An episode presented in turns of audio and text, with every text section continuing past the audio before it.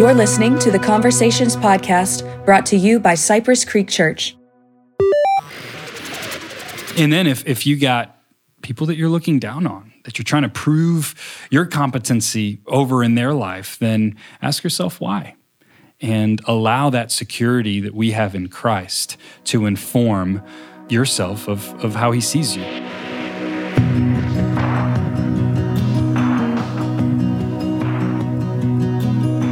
Welcome to the Conversations Podcast. I'm Taylor, today joined by two special guests.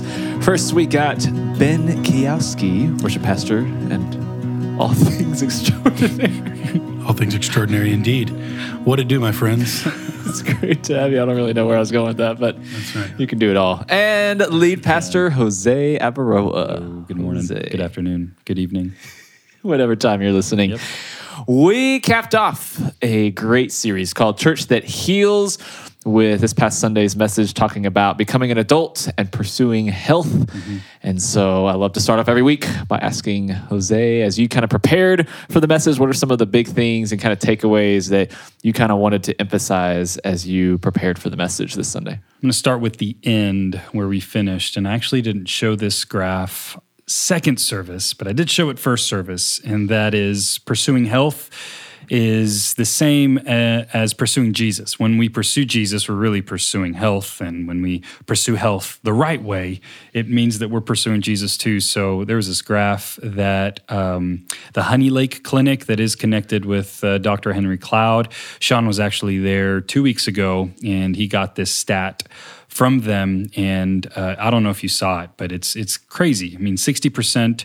Uh, 59%, 60% of US teens have experienced depression in the last three months. This is pre COVID graph, but 59% uh, of nominal Christians have experienced depression. So, not a lot of difference there. But then when you jump to committed Christians, that stat changes to 30%. Same thing with anxiety, 66% and 64% with US teens, nominal Christians, and then 49% with, of committed Christians, and then suicidal thoughts, 35%, 31% US teens and nominal Christians, and then 12% of committed Christians. So it's not like we don't experience these things when we follow Jesus. Mental health and emotional wellness is a thing that we all go through highs and lows. But the bottom line is when we are secure in our identity, in who we are and whose we are, it does change our health and it impacts us in a positive way and it sets us apart from the pattern that the enemy really wants to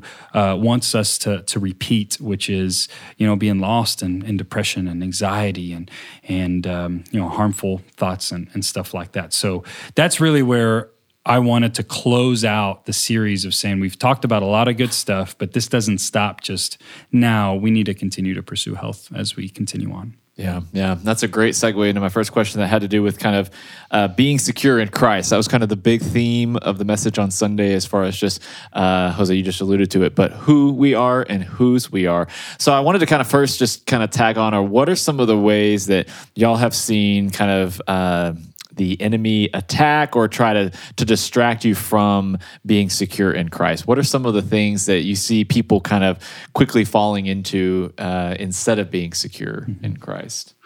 Uh, I think the, the the idea of competence is not competition.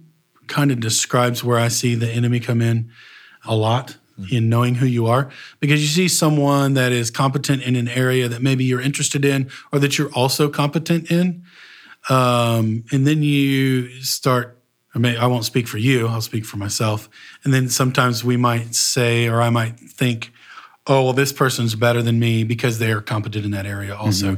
And then I want to delve into being better than that person. So now I'm comparing and trying to be better than that person at that area. And then also, um, somebody might be super competent in an area that I'm just not gifted in, or I'm not, I don't naturally do. And so I, I, I start comparing myself to them and then place myself, you know, under them, not in a, not in an honor sort of way, but in a, in a, in a, in a level of goodness or, or, or um, um, usefulness or, or importance, you know, when that's just not the case. Yeah. And so I think the enemy does a lot with the comp- the, the confusion of competence and competition.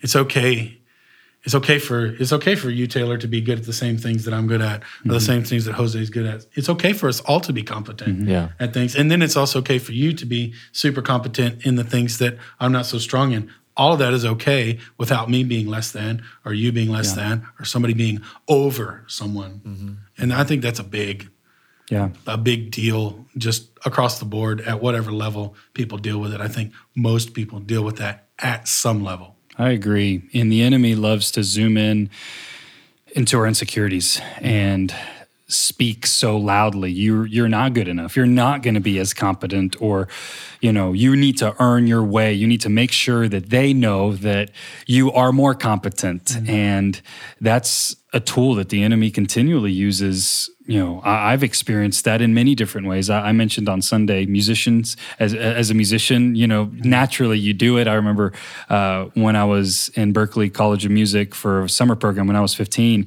and i was just hanging out with my friends playing jamming and this piano player came in and goes hey can i can i play for a little bit?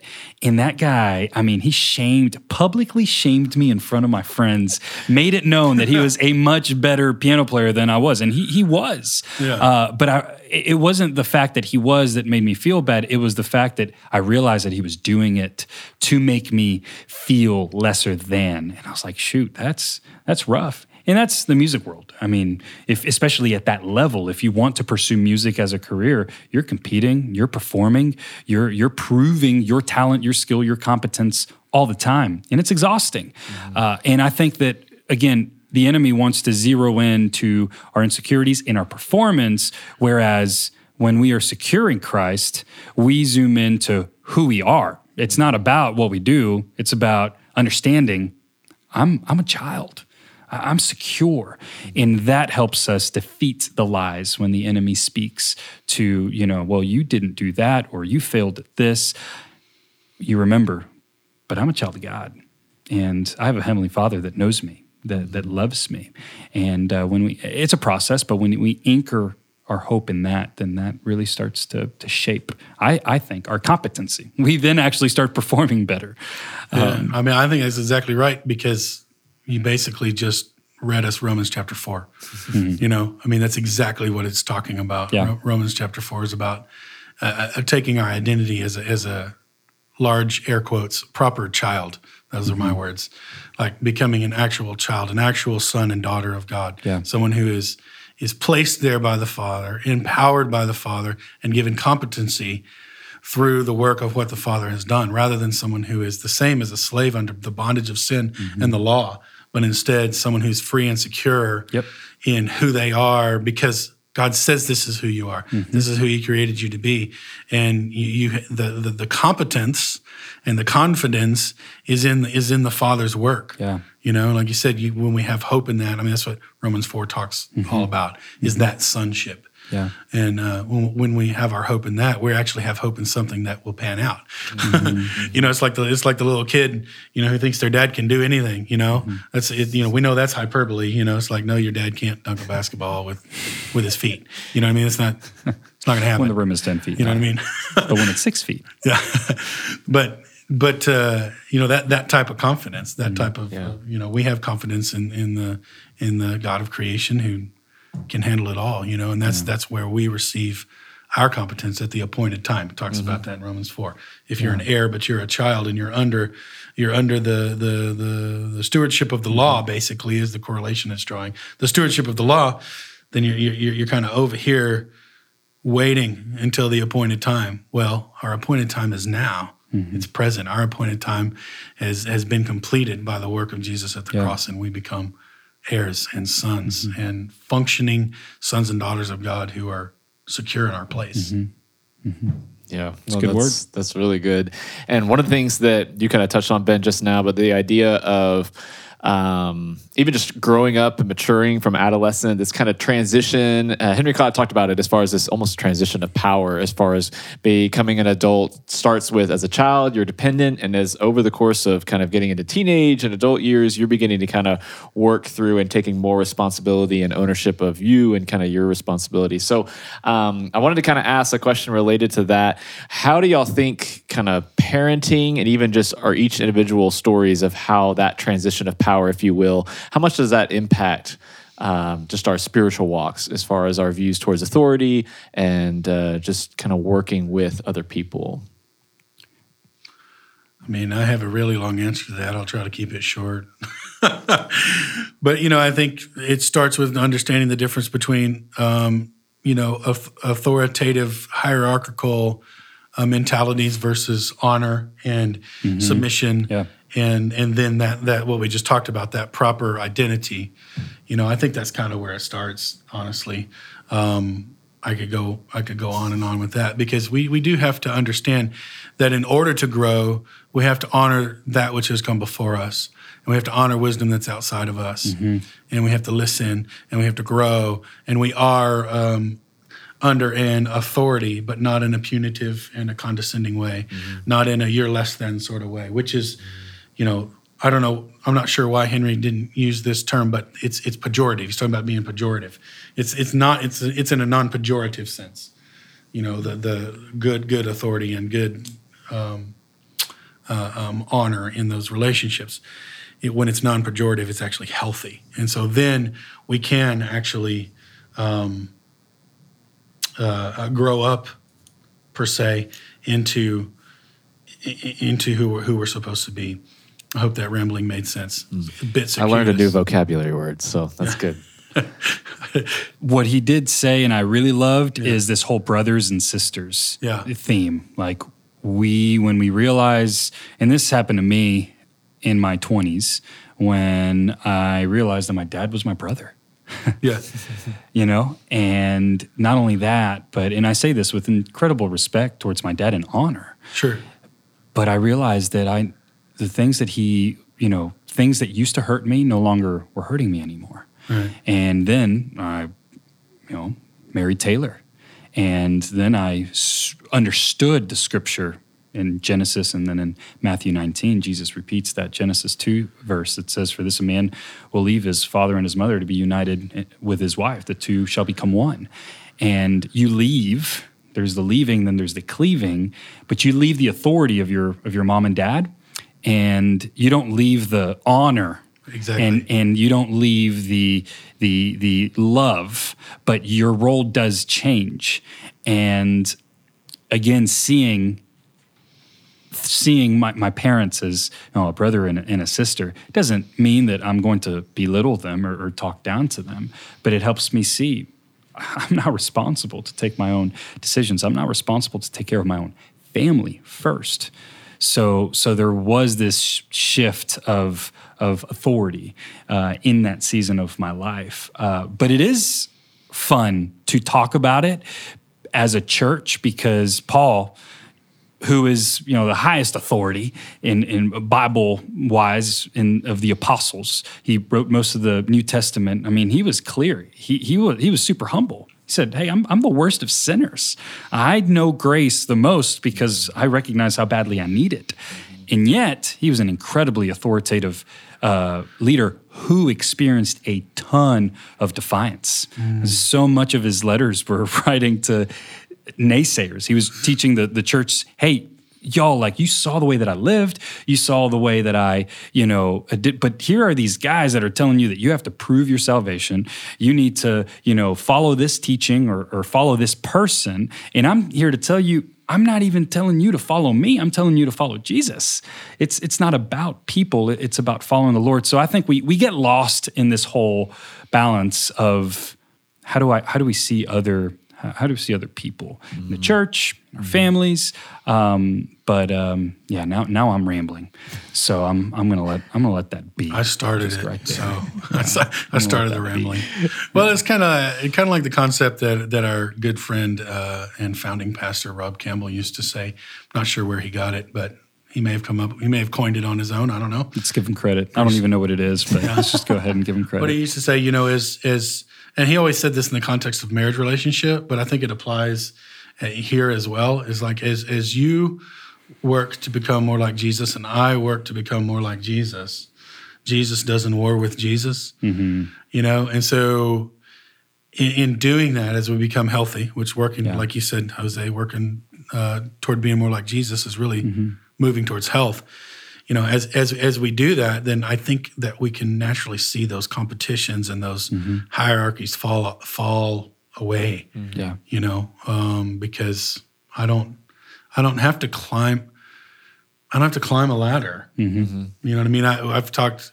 I'm sure that the the the worship personnel are sick of listening to me Yeah. say say that, and everybody else probably because I say it so much. You know, I'm not as interested in what you do as I am who you are. Amen. And there is no ladder. There is no ladder. We have no hierarchy ladder to climb here. It just isn't there. So if you're climbing a ladder, I don't know which one it is. And it's, it's it's a ladder to nowhere. Yeah, You're going to get up there and be alone and wonder how to get down. that's good. That's good. Well, it's not the Conversations podcast without talking about a little practical application. So I'd love to ask both of y'all as we talk about being secure in Christ and um, not only thinking about who, Jose, yesterday you talked about how God has created us specifically and uniquely to bring him glory, but then also whose, as far as who we are in him as his children. These are all great things and to write up on a wall or put somewhere, but but what does it look like to actually take steps towards it this week or maybe this month for people that are really wanting to kind of take the next step? I would ask myself, who do I look up to? And who am I looking down on? And for the for those that you're looking up to, are they in God's place?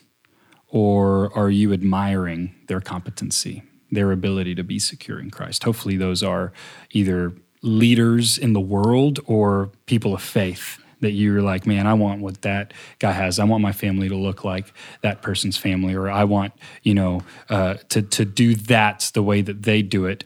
And if they're in God's place, then then I think a very practical thing is is recognize that they are there and then knock them off.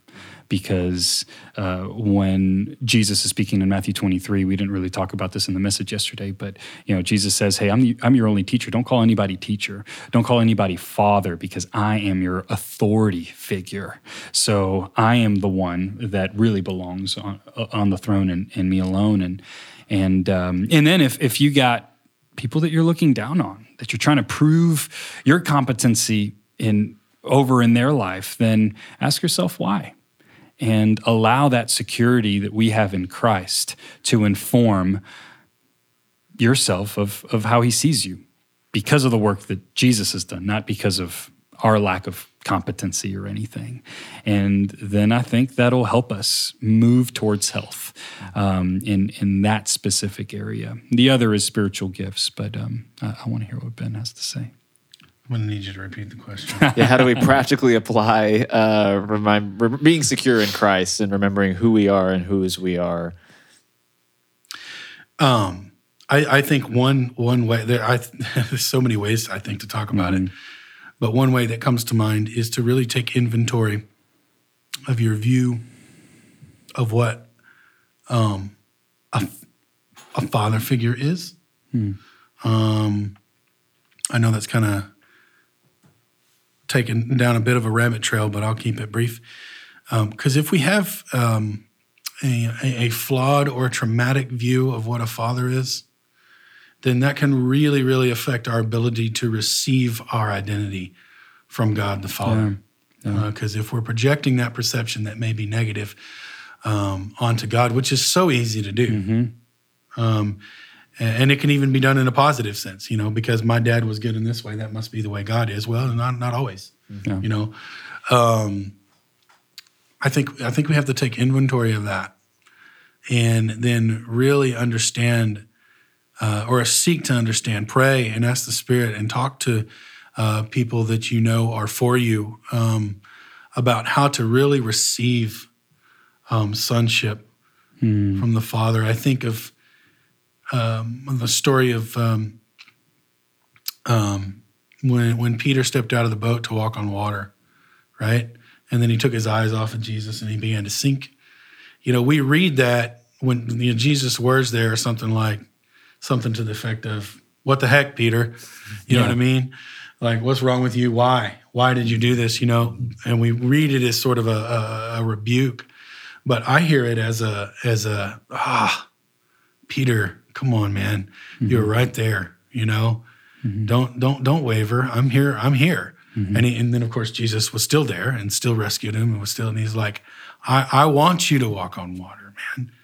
And it wasn't a punitive response. It was a, it was a true heart of the Father response to Peter. And so I think being able to connect with the real, that reality of God the Father and, and understanding that nothing that exists here in, in, in, a, in, our, in our time frame, in our experience on earth, he didn't have to do any of this stuff.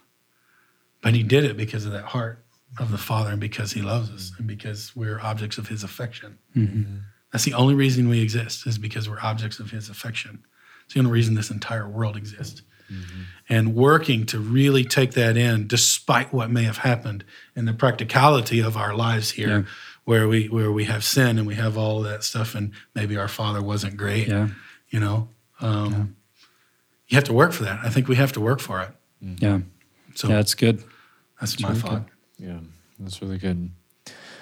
Well, it's nearly impossible to summarize the whole series the last five weeks. Each one has been so full of truth and just a lot of, at least I know I can speak for myself in saying just a lot of great questions and uh, conversations I've had with people, just whether it's in community group or just throughout um, the week. But I would love Jose, to kind of give you the last word, is kind of tying up the series and just kind of thinking about not only maybe just a takeaway for the series as a whole, but even just where do we go as a church from here as far as a church that's focused on health? I said it a lot of times before I spoke during the message that we want to be a church that hurting people run towards and not from. Mm. And we want to be a church that heals. I want to be a pastor that is uh, whole and pursuing health in my personal life, in my marriage, with my family, with the staff, uh, community group leaders, beyond. And I really think that as we do that, we're going to be really attractive in this crazy culture that is not getting any more calm or tame.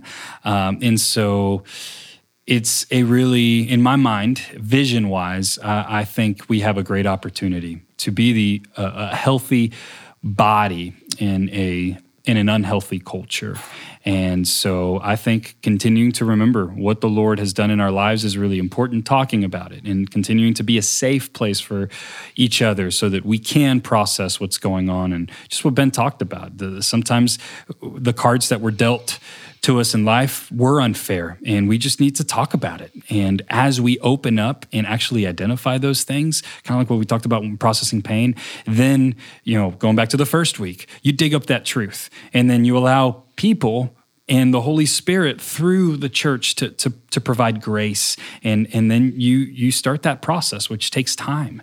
And we start seeing healing happen. We start feeling more free. And, and ultimately, I think how we ended, we, we recognize that we are secure. We are fully safe with Jesus. So I would say wherever you're at, we finished with three words wounded, healed, healer. Uh, whether you are just still in that wounded place and, and maybe you're just beginning to scratch the surface, and this series was just the beginning of your process. Keep on going.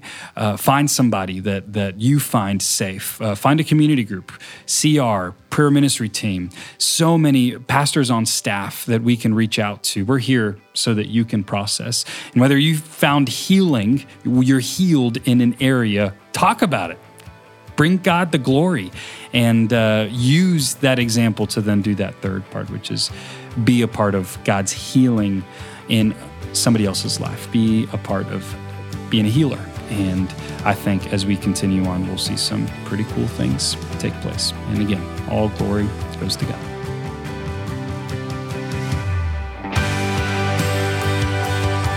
All right. Hey, thanks everybody for listening to the Conversations podcast. If you have any questions that you want us to answer on the podcast, you can email us conversations at cypresscreekchurch.com. Also, don't forget to subscribe and share the podcast. Thanks for being here again, everybody. It was awesome. That's it for this version of the podcast. We will see you guys next time.